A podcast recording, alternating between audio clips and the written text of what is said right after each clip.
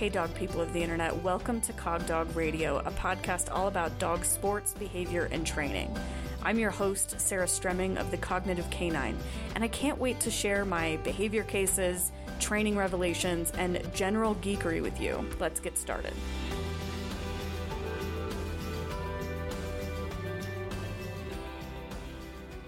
Hey everyone. I've been invited to speak for a free conference that starts January 31st. It's the Kindness is Essential, Not Optional conference being put on by Holly Tett of Paws Up Dogs in the UK. It's all about how raising and training a dog can be tough, and you are both owed kindness. I'm sharing the stage with a lot of really big, awesome names, and I'm so honored. There's a link for you to register in the show notes. I hope you'll join us. Hey, friends, this week I am talking with Barb Buchmayer, author of Positive Herding 101 Dog Friendly Training. Barb and I talked for well over an hour about dogs, dog training, why herding is so interesting and different. And because of that, I've cut this episode into two. So this is part one. I hope you enjoy it. Welcome to the podcast. Will you start by sharing your first and last name with us? Hi, I'm Barb Buchmayer. So, Barb, we have a mutual friend in animal training. And to put it simply, when she tells me to pay attention to a trainer, I do it. so, she told me your name a long time ago because we were talking about herding. I have herding dogs. She was wondering why I don't herd my herding dogs. I've had border collies for over 20 years and it's a little bit ridiculous. And I basically said that I wasn't comfortable with a lot of the training methods that I thought were pretty much always involved. And then, and that's why she told me about you because she said, Well, I know somebody who's doing it different. And fast forward a few years, and I'm reading your book in my kitchen, and I'm fully understanding why our very wise friend told me about you. So, just to be super clear, you train successful herding dogs with a positive reinforcement based system, correct? Yes, absolutely. And it's been a long journey. Uh, I didn't start out that way. I started out learning traditional herding training, but I got to the point where I I was pretty proficient at it, and I was an open handler, and I wanted to start telling my dogs, "Yes, I like what you're doing. Yes, do more of that," instead of "No, not that. No, no, not mm-hmm. that." And so I started looking for a different way. And that's when I found balance training, which I was a balance trainer for about one day and decided, I realized that that really isn't the best way to go. And my philosophy is the better a positive trainer you are, the less positive punishment you have to use. So, mm-hmm. You know, I end up saying eh to my dogs once in a while or no reward markers you know, give them the looks. But as far as, um, you know, having my philosophy based on positive reinforcement, having my philosophy based on positive reinforcement is what I wanted to do and what I found works really well for the dogs. It's really a lot of fun. I think that's fantastic. And I think that um, what you said there was interesting that the more it's kind of the more skilled you are at the use of positive reinforcement, the less positive punishment you'll need to lean on. And I have found that to be true, but we're gonna get we're gonna get nitty gritty a little bit about why I think a lot of people think herding is a little bit different than maybe training obedience or agility. So what does kind of successful mean to you as far as herding goes? What does your herding life look like and what what does it mean to you to feel like you have created a method that is successful? To me, a successful herding dog is a dog that uses their natural instinct if they have instinct. And I want them to use that instinct because there's no way that I can read stock as well as one of my dogs can. I mean, there's just no way. And so I don't want to take that away from them. And I don't want to make them mechanical. And the person I learned traditional herding from was very much into allow your dog to use their abilities. And so even training using positive reinforcement, I found that's very possible. In fact, that's I wouldn't want to do this if I couldn't do it that way because I don't want to make my dogs into little robots. If you're going to do that, you might as well have a little car out there that you can, you know, zoom around with or something. so, but then I've also found that there's a lot of people that have dogs, high energy dogs especially, that are interested in in doing some of this work because it doesn't to start, it doesn't involve any stock. So they can do it, but their dog may not have instinct for herding. Well, then you're going to get more of a mechanical dog because the dog doesn't read the livestock. They don't know how to place mm-hmm. themselves or control the livestock. So then the handler has to step up and take a little more responsibility, actually, a lot more responsibility. But it's still the whole idea is it should be fun for both the dog and the handler.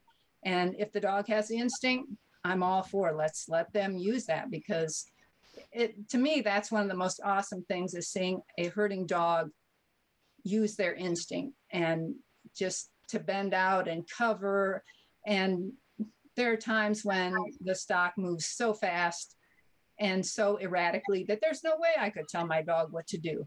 You know, I just mm, yeah. let them handle the situation. So successful is really allowing the dog's natural ability to shine. Yes. I yeah. in my book, yes.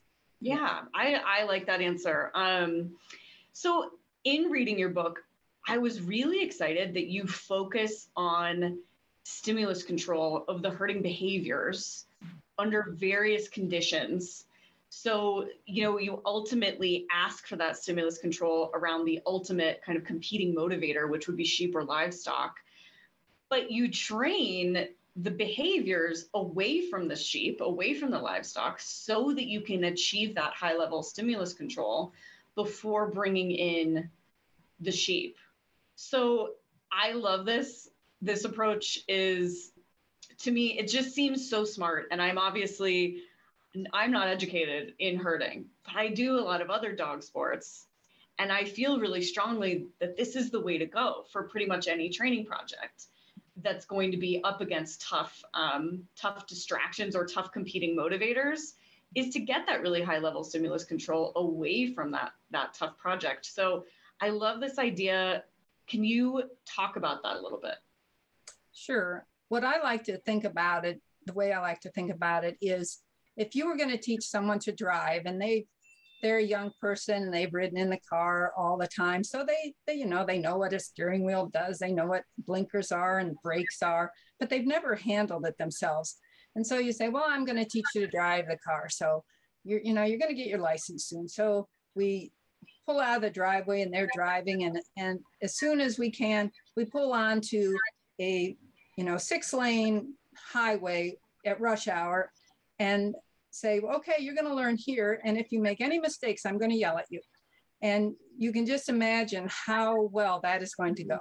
And so if you can pull that back, that's what I try to do with the dogs is it doesn't take much to for a herding dog to get distracted. If you take a tug and you hold it out in front of them and then move it a little bit, guess what? If you ask them to sit, you know, or do some other cue, a lot of them can't do it they get, you know, they really focus in on that movement and because it brings out that instinct.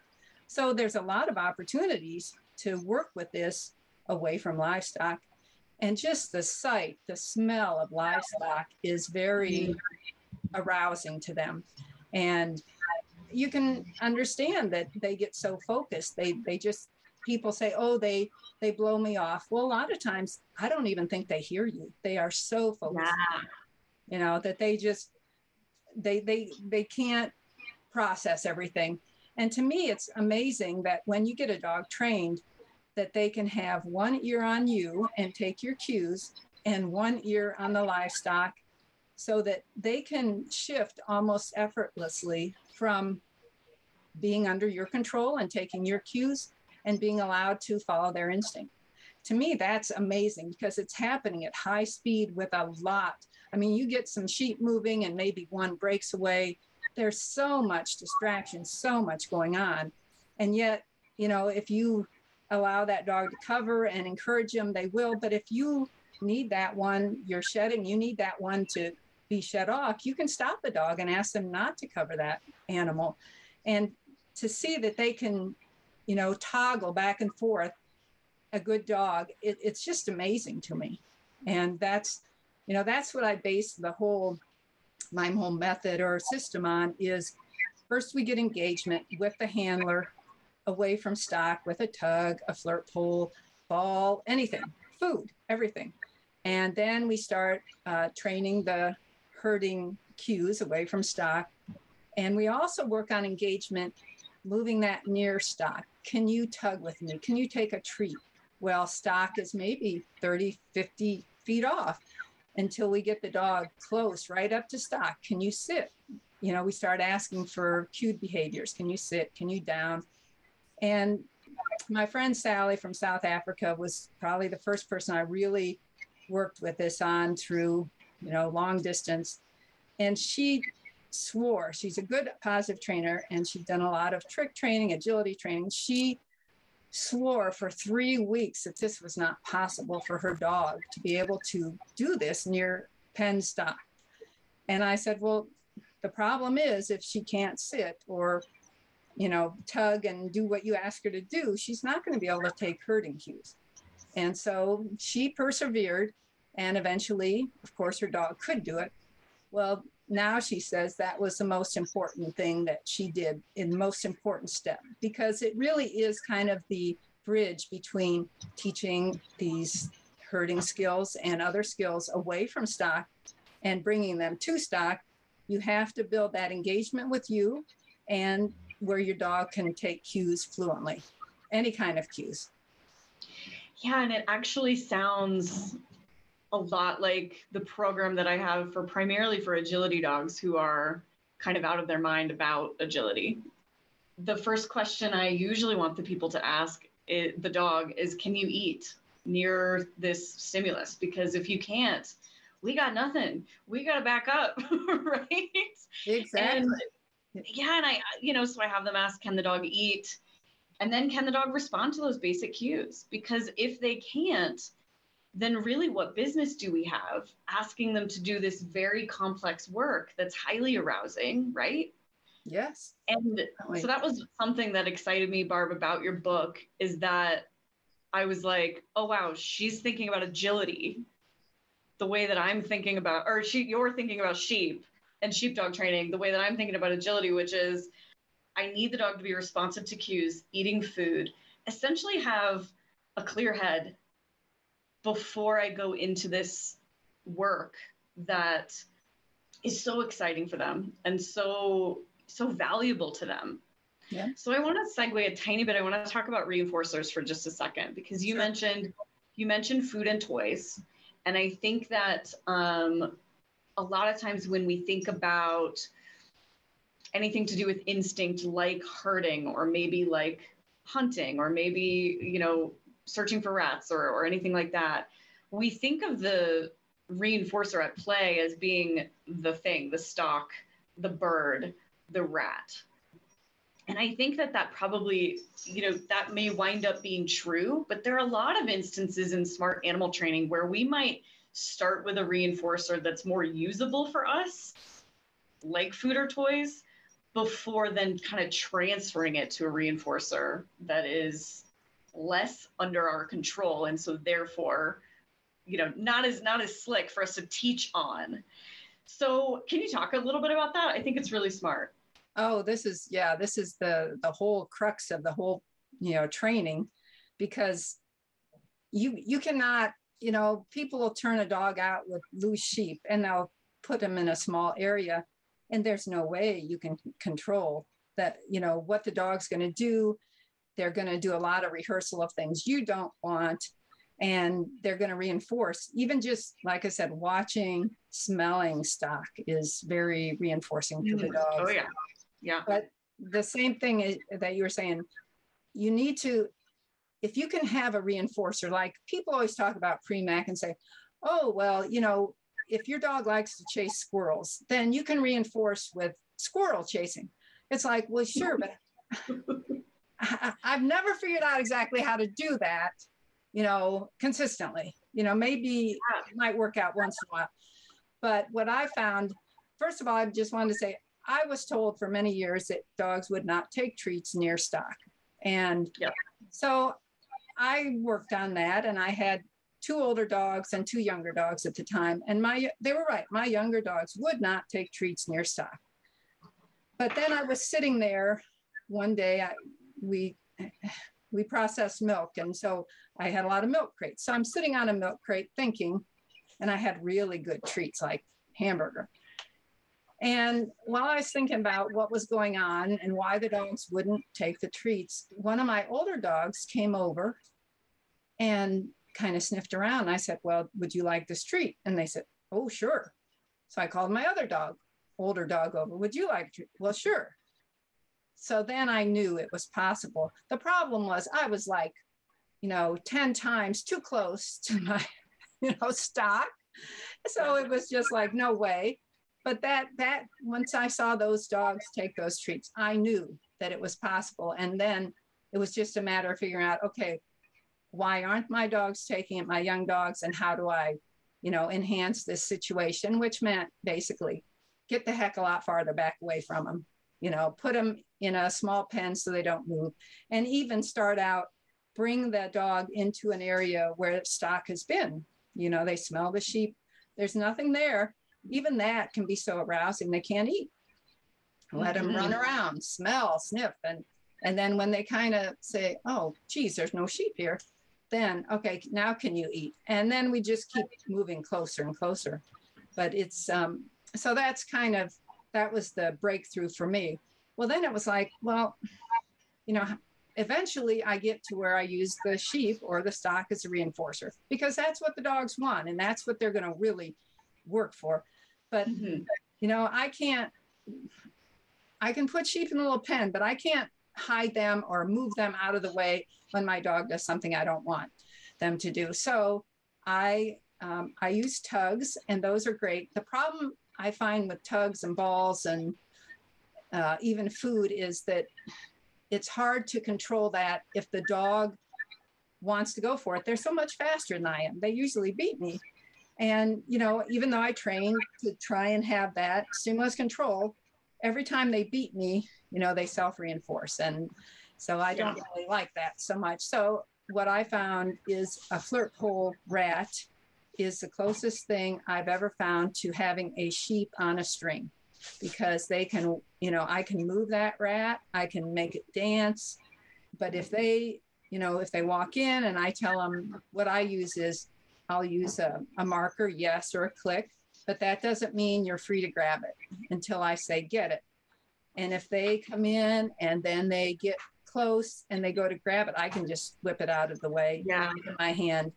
And because they consider it prey, honestly, the, the dogs look at that as a sheep. I mean, it's it's really it's such an easy tool to use and but yet the dogs it's like a squirrel on a string. I mean, it's just like that you can control. Uh, to me, that is the greatest uh, reinforcer because it's so easy to manipulate. If you practice a little bit, you can put it anywhere you want. You can fly it back to your hand. And I, like I said, I use tugs, I use treats, I use verbal, you know, reinforcers. Laughing, I think my dogs love when I laugh. They sure seem to appreciate it. And Mhm. that is the main thing is that and i can work my dogs with a flirt pole often around stock and use the flirt pole if the stock is a little bit away now sally from south africa she found once she went to stock her dog wasn't that interested in training cones circles or anything she if she said come by her dog was where's the stock I, am supposed to go around yeah. but I've Yeah. never found that. My dog's, uh, I can take him up and work sir and bring him down and do cone circles. He's like, hey, I'm good with it. You know, he's happy. So it's, Sure. um, but yeah, the reinforcer is so real and so, you know, I can't think of the word I want to say. It's just so strong for them. And mm-hmm. and then you know so that really helps because you can you know ask your dog to sit and you can you know throw a tug or you know roll a treat or move that rat around and you know that's really difficult for the dog so then when you get to stock we start out with the stock in a small pen because even though watching stock and smelling stock is arousing and reinforcing, moving stock for a dog with that has the instinct, they want to control movement. So if that stock can move, they that's like a next step up level of arousal and instinct kicks in, which makes it that much more difficult. So we just eliminate that in the beginning. I put stock in a pen. They're not squished in. They can turn around, you know, and they could lay down if they want, but they can't run 10 feet because yeah. I want them to. And the dog seems to inherently realize they're controlled. I don't have to worry about that. And it also protects the dog from the stock and the stock from the dog. You know, they if they usually I will use a long line at that point, and if the dog goes up and tries to, you know, uh, grab the stock, I will just reel reel them in, walk off, give them a short timeout, and go back to work. Because then the stock they didn't get hurt, and the dog learned well. The game was over. That wasn't much fun. Yeah. So what I'm hearing is that you're splitting. you're saying the final thing that we need is you working around free free moving livestock and that is just way too much to ask to begin with and so you might start with cookies and tug toys and then you're going to progress to that flirt pole because it really mimics those prey type behaviors which i love and then um, and then you're going to progress to stock that can't move very far et cetera, et cetera. And I love it because I think that when we lean really heavily on aversives and aversive control, usually it is because we failed to split somewhere. Yep. Yeah, you're put you're asking a dog to do too much. And I can't tell you how many people have come and they said, Well, my dog knows how to do X or Y, but then they can't do it. Even if we try and set up the situation you know, pretty much the same, same distance, maybe stock's not moving. And they're, they're like, my dog's blowing me off. Well, no, let's just retrain this in five minutes. We're just going to start from the beginning. Well, guess what? The dog can figure it out. But yeah, I think you're absolutely right.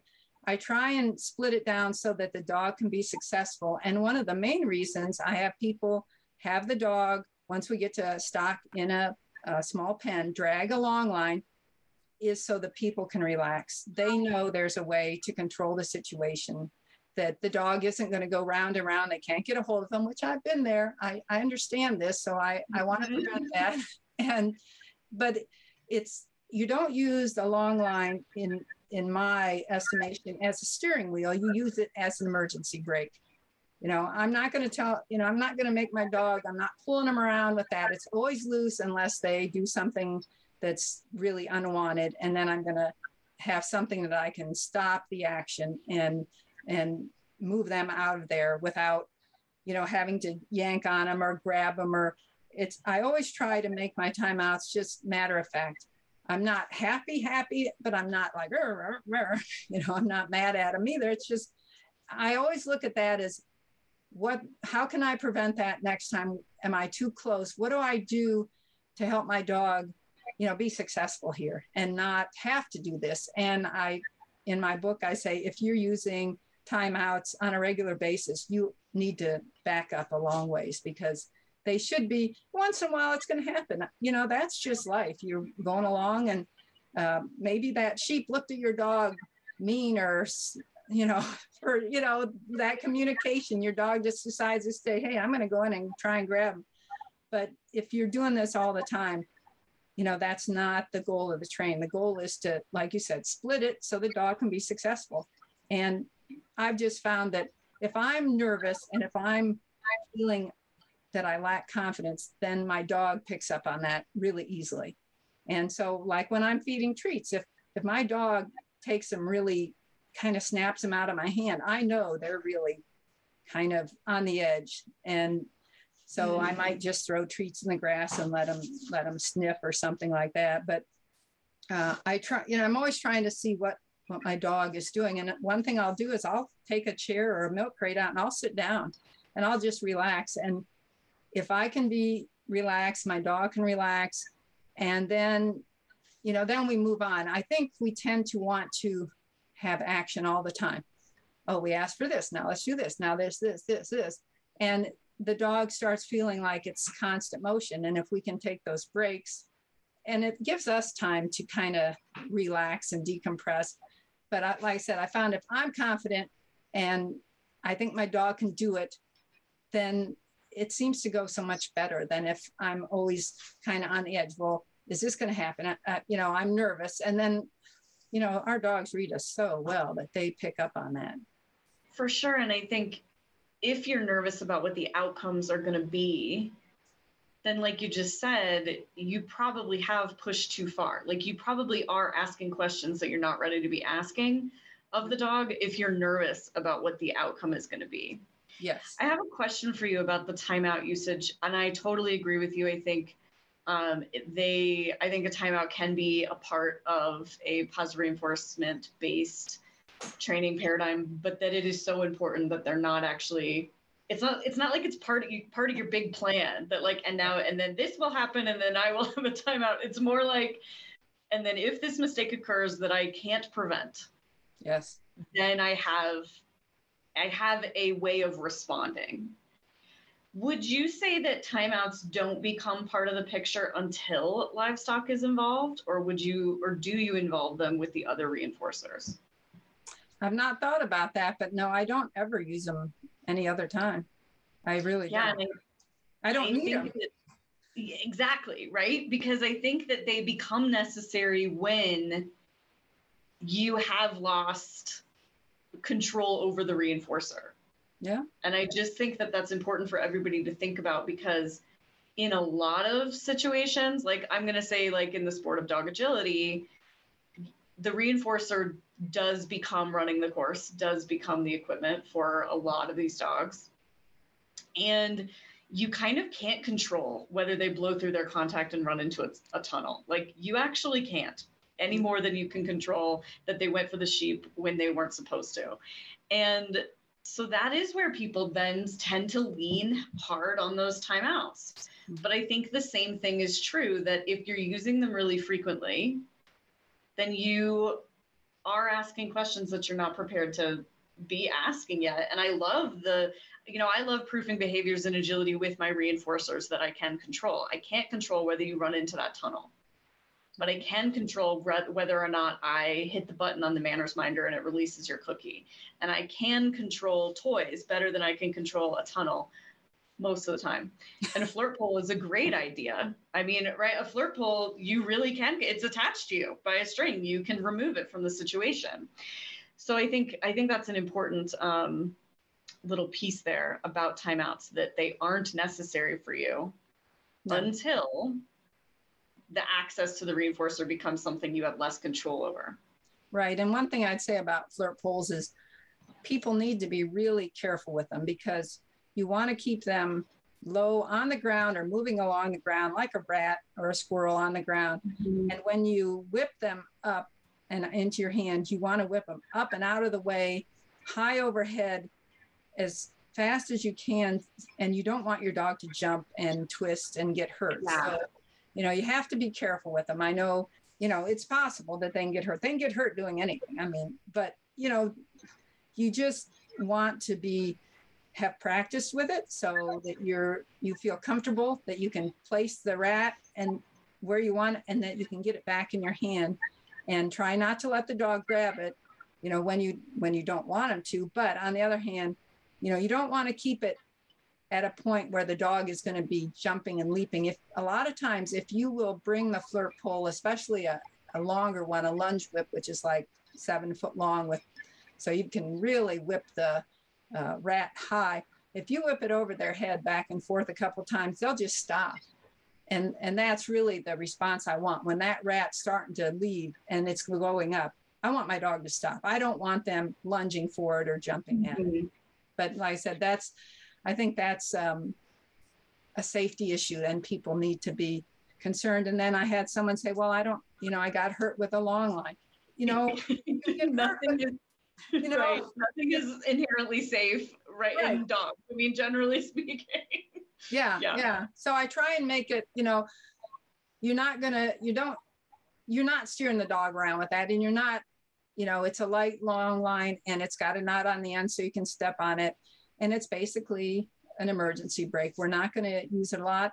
And like I said, it's for your confidence. So you know that Yeah. if something goes awry, that, you know, I've had a dog run and run around and round and round, uh, you know, a pen of sheep and you just cannot get them because they balance on you. You know, as you come around, they're like going the other direction. So if you have a long line that's longer than halfway around, in you know two seconds, you put your foot on it. Hey, everything stops. You know, and that's that's what you want. And so I think it's just so important. Whatever tool you're using, you need to be proficient in that tool yes, before you involve the dog. So if you're going to use a flirt pole, especially one of those nice long ones, um, I'm the first to admit I'm a complete klutz with that thing. I am not trained on flirt poles. Okay, I am not trained, and the couple of times I've tried, I've been like, wow, okay, this is not as easy as it looks.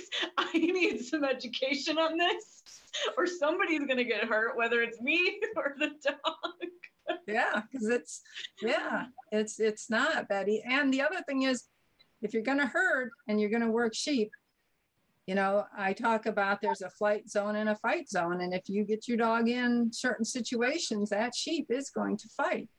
And there's, you know, one woman asked me um, in my group about, well, the trainer I'm working with will have the have my dog bring the sheep up to me really fast, and should I move or stand still?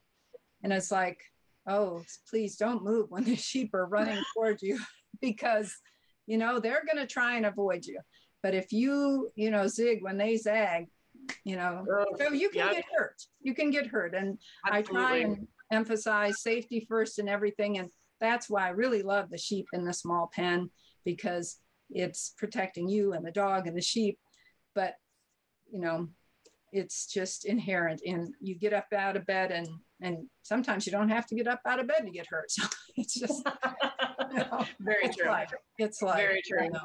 But we try and be, you know, I try and have people, you know, think about safety and and plan for it and do the best they can. But you know, it's you got to use your head. You got to think about it, and you got to, like you said, I think was very important. If if you don't feel comfortable about something, there's probably a darn good reason.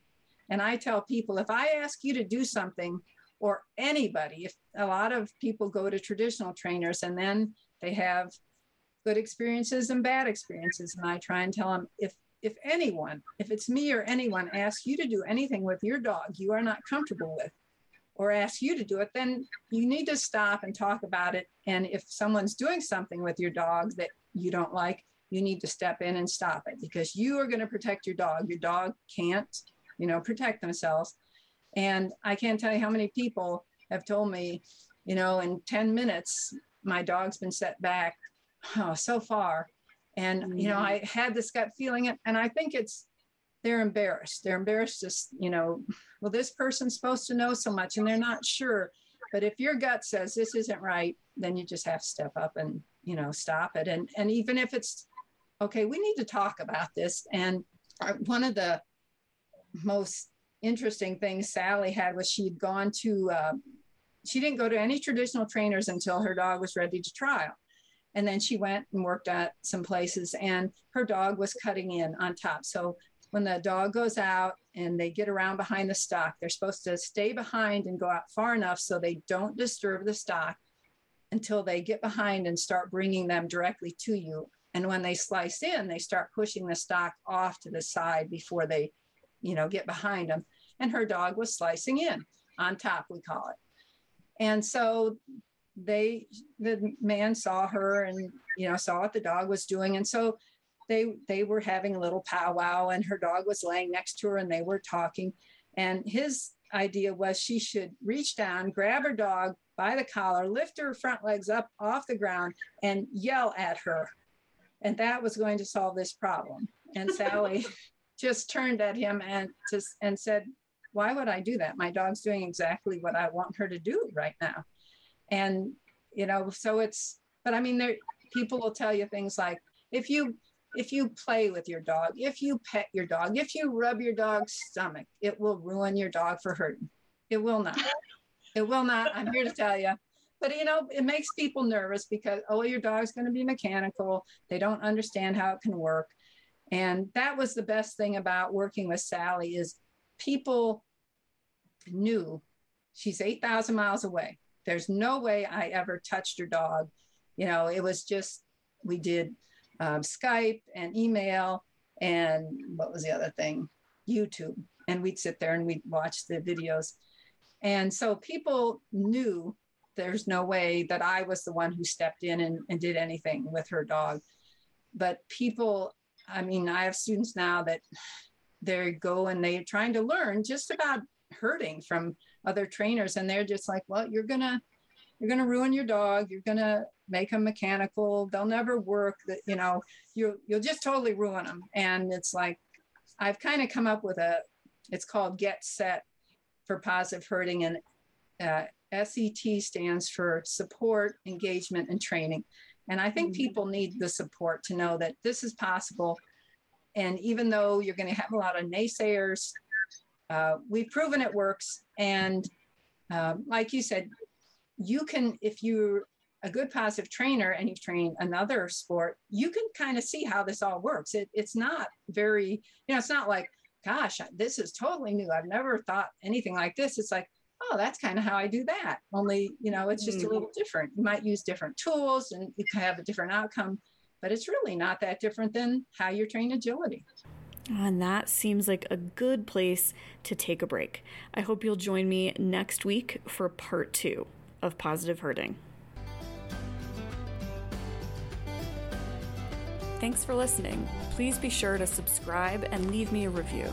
If you'd like to support this podcast, head over to patreon.com slash cogdogradio. You might even hear me answer your question on the show. For more content like the stuff you heard here, check out my online courses at cog-dog-classroom.teachable.com.